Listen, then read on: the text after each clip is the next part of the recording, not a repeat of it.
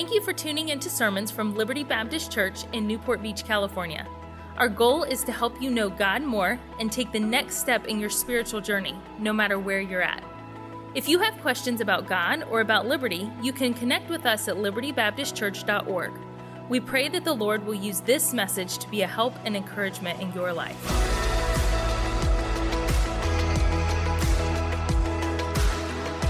Take your Bibles, if you will, Acts in chapter number 28.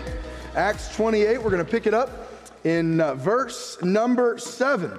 Verse 7, I was going to have uh, one of the kids or a couple of the kids come up and help me read like I did last week, but that cost me 50 bucks. And so I decided, oh, we got kids raising their hands back there. Everybody wants to read the Bible now. And I have to be honest though, so I, I told you I never have cash on me, but it was my birthday uh, last week. And so I had opened a card from my mom and from my in laws, and they both put some cash in there. And uh, the gift is always the right size, right? And uh, so I had cash in my pocket. I had a 20 and a 50. And uh, Alex picked the 50. And so I was like, man, I only got 20 bucks left. And I was walking out, and I think a member felt badly that I had uh, given away 50 of my birthday dollars. So they shook my hand and put a bill in my hand. And they, when I was walking out, they shook my hand. And there was something in there, and I put it in my. I didn't want to be greedy and like look at it right away and hold it up. So I just put it in my pocket. I got home, and I got hundred bucks.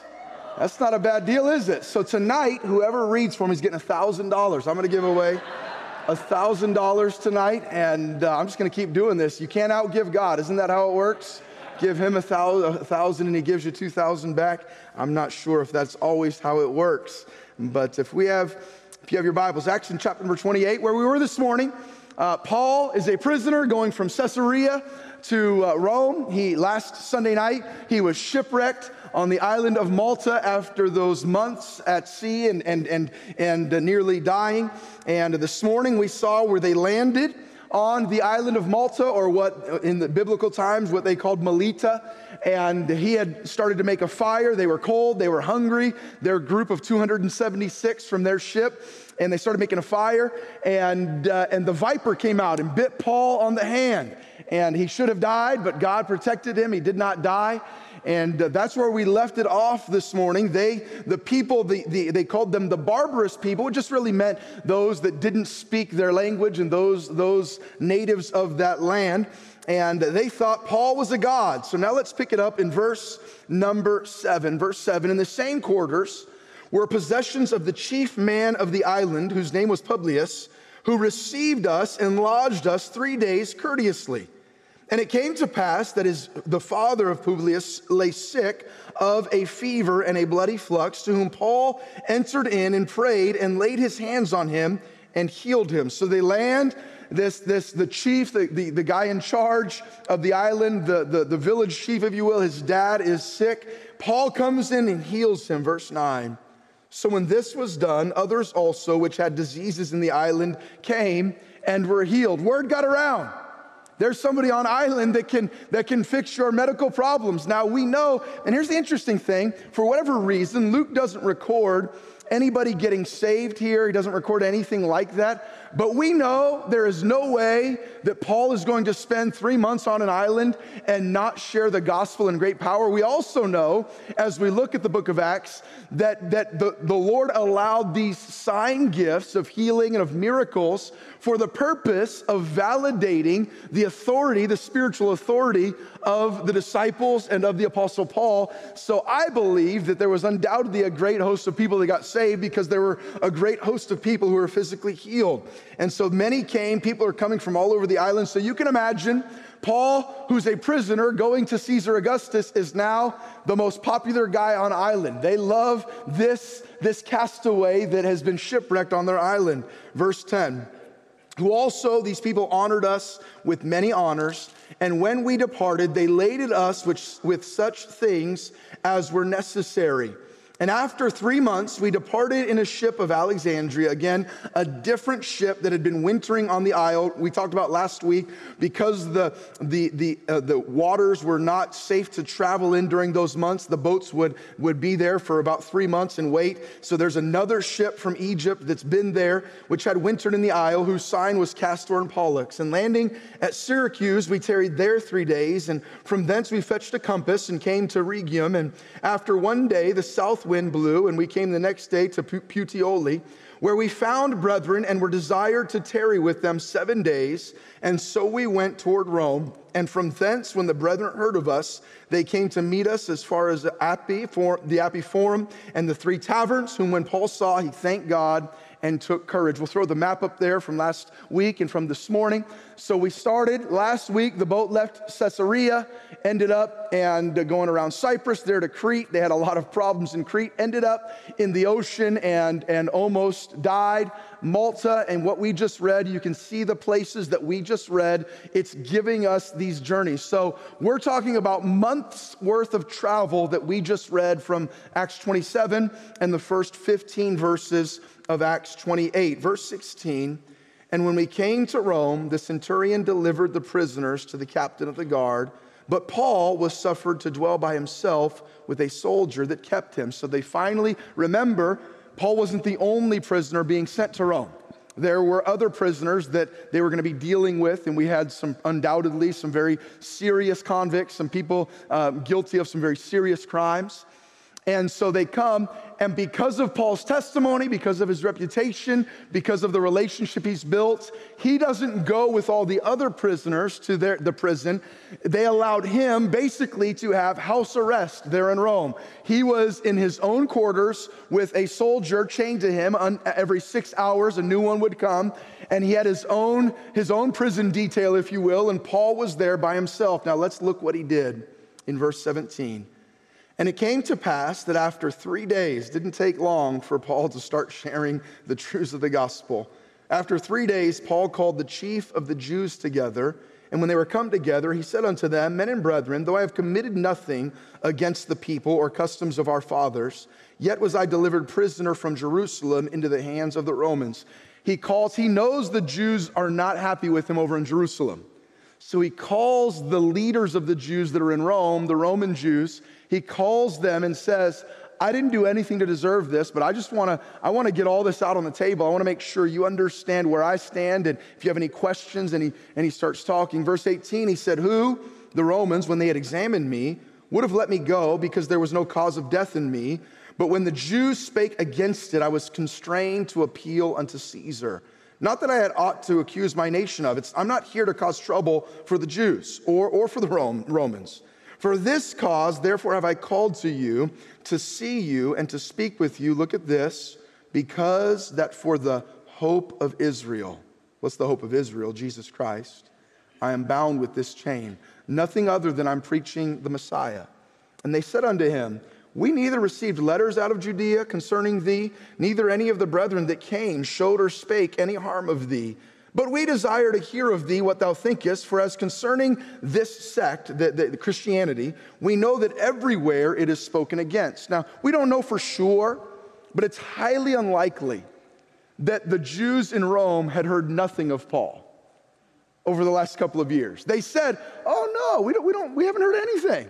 Have you ever had that where you had heard a, a, report about somebody or somebody gossiped to you about something and so, oh no, I, I didn't know anything about that. No, it's, that's my opinion is probably what this is. Oh, no, we don't, we don't know anything, but we have heard a lot of negative stuff about Christians. Go ahead and tell us about it a little bit. I believe that they probably knew all about who Paul was and why he was coming to Rome and why he was in prison. It's possible they did not, but very unlikely, in my opinion, as you study and look at this. Even the fact that they called it this sect, that, that wording, wording would have been viewed as pretty derogatory. This little group you're a part of, um, it, it's spoken against everywhere. Verse 23 And when they had appointed him a day, there came many to him into his lodging, to whom he expounded and testified the kingdom of God.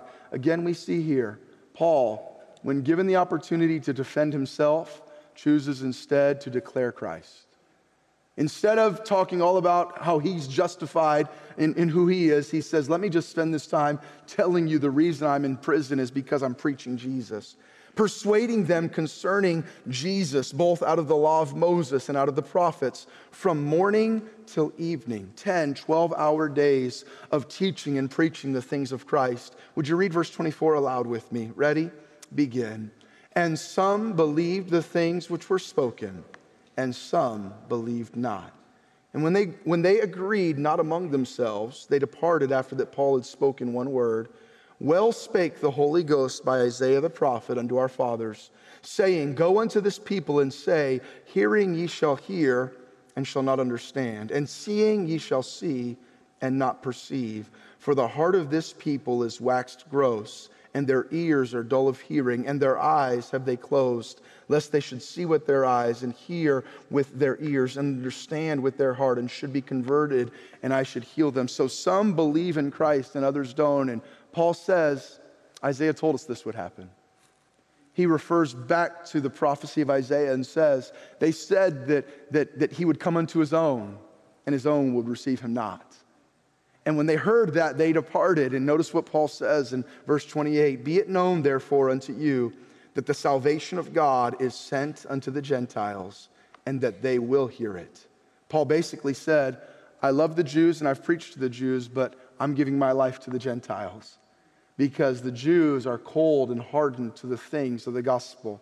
And so I'm going to go to those that are open and receptive to Christ. Now, again, that doesn't mean that God didn't die to save any group of people. It just means for Paul, he said, I'm not going to beat my head up against a wall trying to convince you. If you don't want to believe it, I'll go to those that are open and receptive to hear.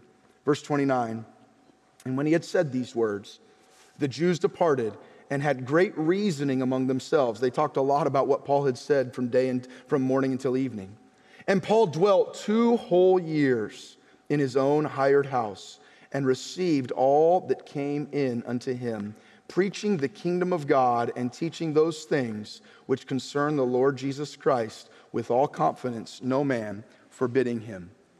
It's really an interesting ending to this book the way that it ends, it really feels like if this were a movie or a television series that took you on all these twists and turns and all of these things, it feels like it ends so unfinished. You don't get the end of the story. There's no resolution. And I'm going to talk about that next Sunday night. It's a beautiful truth I believe the Lord's given me to share with us on our final thing, but it's kind of a weird ending. And, and what we see here is it just ends with Paul in prison. We don't hear the end of the story. Paul in prison for a couple of years, and in prison, he's there really under house arrest more than prison. He's kind of in his own quarters. He has a prisoner there, and Paul being detained as a prisoner, not able to go out, but they allowed people to come in. And for two years, there was just a steady stream of people, and Paul ministering from his bondage. Tonight, I don't have to be long tonight. It's, it really is a simple message, but I want to give us three truths. And tonight's message is parting principles from Paul. As we see the end of the story, I want us to see three powerful truths that Paul lived out here as the narrative of his life and ministry and Acts comes to an end. Tonight, a simple but practical message that I believe could help all of us. Three parting principles that we see from Paul here as a prisoner in Rome. Number one, the first thought that I see in Paul's life that I think would help all of us to consider. Number one, help people when you need help. Help people when you need help. Verse number eight, and it came to pass that the father of Publius lay sick of a fever and of a bloody flux, to whom Paul entered in and prayed and laid his hands on him and healed him. So when this was done, others also which had diseases in the island came and were healed. What kind of state is Paul in right here? He's been lost at sea for weeks. He's been out on a ship as a prisoner for months. He's hungry, he's cold, he's tired, he's weak. And what does Paul do? He ministers to others. We know that he needed help because they helped him. They gave him food. They, they did things to minister him. Paul had great needs himself, and yet what do we see him doing? He's in a tough spot in his own life, but yet he continues to serve. And may I say this morning, uh, this evening, we see these things in Paul's life over and over again. When he could have been focused on his own needs, he focused instead on the needs of others. You know that one of the best things that you and I can do when we are hurting is find someone else who is hurting and help them? When we seek to be a blessing, isn't it interesting how this works? When we seek to be a blessing to someone else, almost always, somehow God returns the blessing to us. We see it in verse 10. But Paul's healing and helping people, what does it say in verse 10? Who also honored us with many honors, and when we departed, they laded us with such things as were necessary. What does Paul say? We sought to be a blessed, or Luke really says it. Uh, Paul was helping all of them, and what ended up happening? We ended up being blessed. You know what I almost always find in my life? Even when I don't feel like trying to help somebody, or minister to somebody, or go out of my way, or maybe make some kind of an inconvenience in my life to serve somebody, every time, and I don't always do it it, but every time that I do, I end up being the one that receives a blessing. And sometimes when we are hurting, when we have needs, we, we stop and we kind of throw a pity party and we sit there and say, I wish somebody would help me. And by the way, I, I wish somebody would too. But you know what a great thing to do is? Instead of waiting, I wonder who's going to help me, look out and say, Who can I help today? Who can I serve? Whose, whose needs can I meet? Who can I help when I need help? What did Paul say as he was writing to the church? He said, But my God shall supply all your need according to his riches and glory. What did he say? My God will meet all of your needs. That's not just a blanket promise, that's a con- in context. It's a conditional promise, I think you can say, that comes when, because you have helped me, because you have met my needs as the apostle, he says, you have given over and over again to me, because out of your poverty you were generous. He said, but my God shall supply all your need according to his riches in glory. A promise that came because they had met the needs of Paul. One of the worst things, Christians, that you and I can do when faced with heartache and heartbreak is to sit there and wallow in it. To focus only on our grief. Now, I'm not saying that we can't take time to grieve.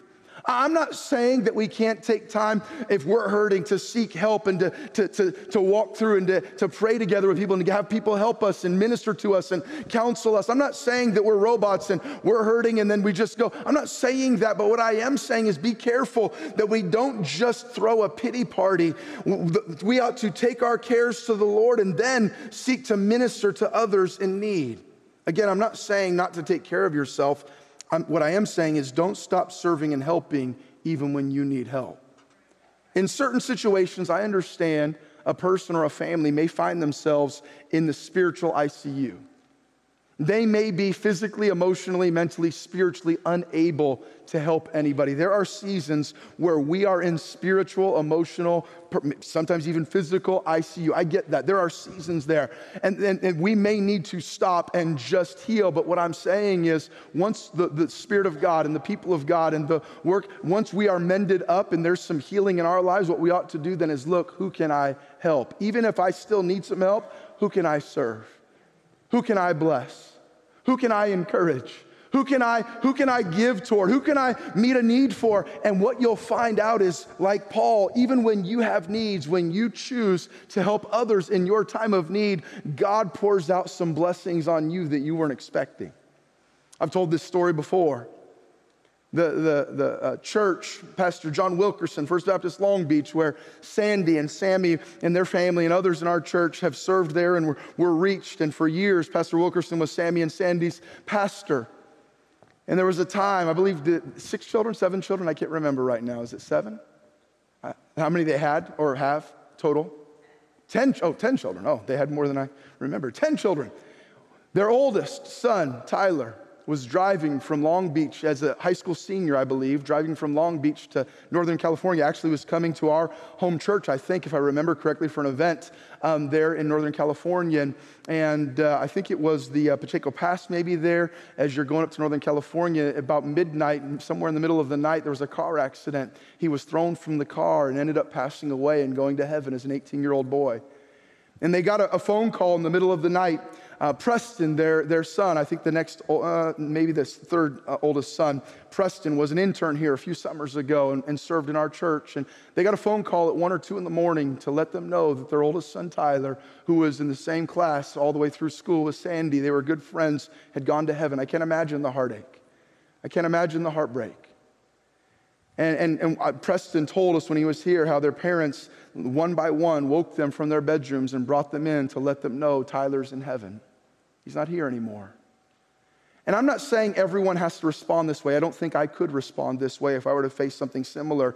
But Preston told us, he said, I said, now what happened? How did your parents walk through that? And here's what their family did. He said, well, that Saturday morning we were having visitation at our church and that people were going to go out to visit the bus routes and other things. And so my parents took our whole family. We went to church and my dad prayed with our church family and let them know what had happened. And we prayed together. And then my mom and dad took all of us and they took us to people that were shut in and to people that were sick and to people that were struggling. And we went and visited people that were in need and tried to minister to them. Everyone doesn't have to respond that way, but I admire for them that was that in their time of need, what, what Pastor Wilkerson believed was best for their family was let's remember we're not the only ones who are hurting. There are some other people that are hurting in our church and in our area, and let's go seek in our time of need, let's go seek to minister to them. And, and again, I, I, don't think if, if we were to face something similar, I don't, I don't know that I could respond in quite that way. I don't know that that would be my response. And that's, there's not a right or a wrong. But I, I do admire the thought that in our time of need, it's a good thing to find other people in need that we can minister to. In our time of need, let's help those. Number two, the second parting principle from Paul not only help people when you need help, number two, keep preaching in prison keep preaching in prison. What do I mean by that? What does prison represent here? Probably, I think it's okay to say, for Paul, prison represents not where he wants to be. Paul was a mover and a shaker.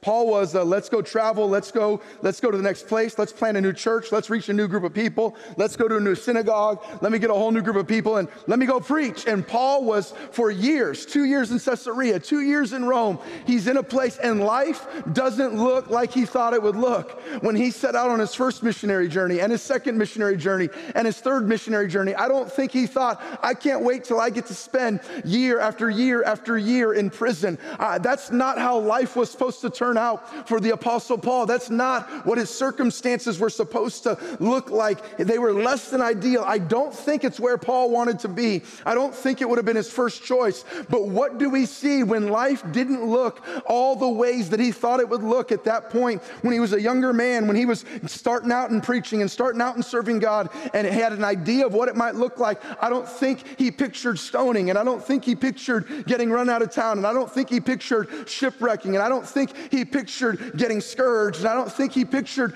prison. But what do we find as an older man coming to the end of his journey? Life hasn't turned out exactly like he probably thought it would. And, and God, I served you faithfully and I preached everywhere I could to you, and this is where I find myself. And instead of sitting there wallowing in self pity, wallowing in grief, wondering, why would God let this come? You know what Paul said? If God has me in prison, then I get to preach to prisoners. If God has me in prison, then I get to preach to prison guards. If God has me on a ship as a prisoner, I get to preach to 275 other people on the ship. If God has me on Malta, I get to heal those people. And where God has me, I'm going to keep serving Him, even if it doesn't look the way I thought it would look when I was a younger man. Sometimes we get disillusioned, don't we? We call it in our society, sometimes we go through a midlife crisis. What is a midlife crisis? It, it, for those that maybe do go through it or they kind of get to the age of 40 or 50 or somewhere in there and, and kind of look back and think, what, what is that? It's my life really didn't turn out the way I thought it was going to. I really thought in my 20s, my 30s, boy, this is where I was headed. And life was filled with a little more disappointments than I expected.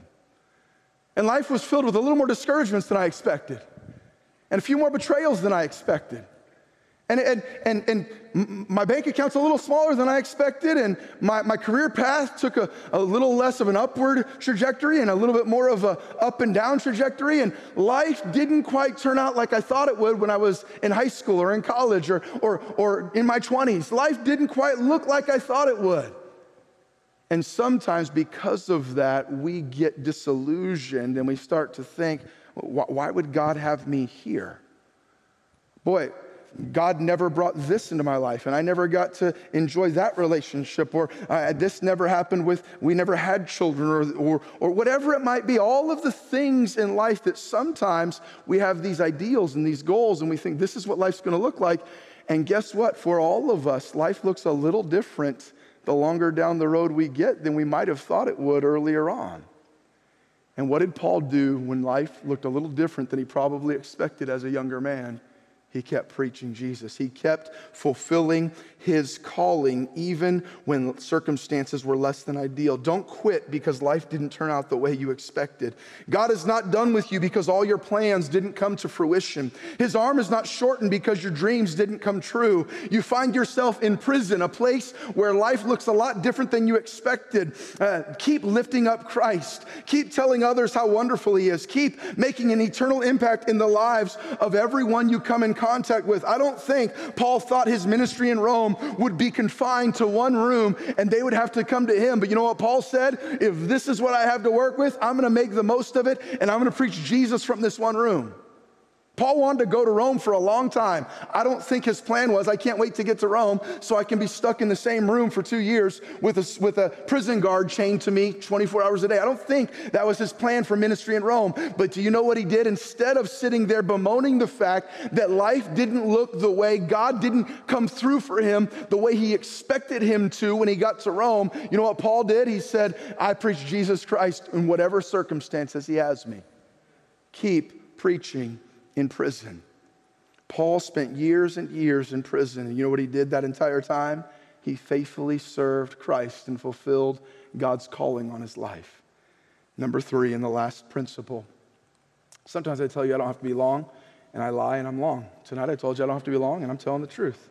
I'm almost done. Number three, love people even when that love is not returned. Verse number 24, what happens in verse 24? Some believed the things which were spoken, and some believed not. Verses 28 to 30, what happened there? He said, You know what? You, you, didn't, you didn't accept my message, my love, my investment, so I'm going to go to the Gentiles. I'm going to keep loving people. It might be a different group of people, but I'm going to keep loving people even when my love is not returned. What happens so often, church, as we serve God? Paul is an older man here. He's coming toward the end of his life in ministry. He's going to be martyred probably not too long from now. And what happens so often after we've been betrayed, after people have done us wrong, we, we grow a little cynical. We grow a little bitter. We, we, we start to really view the world through very uh, jaded eyes.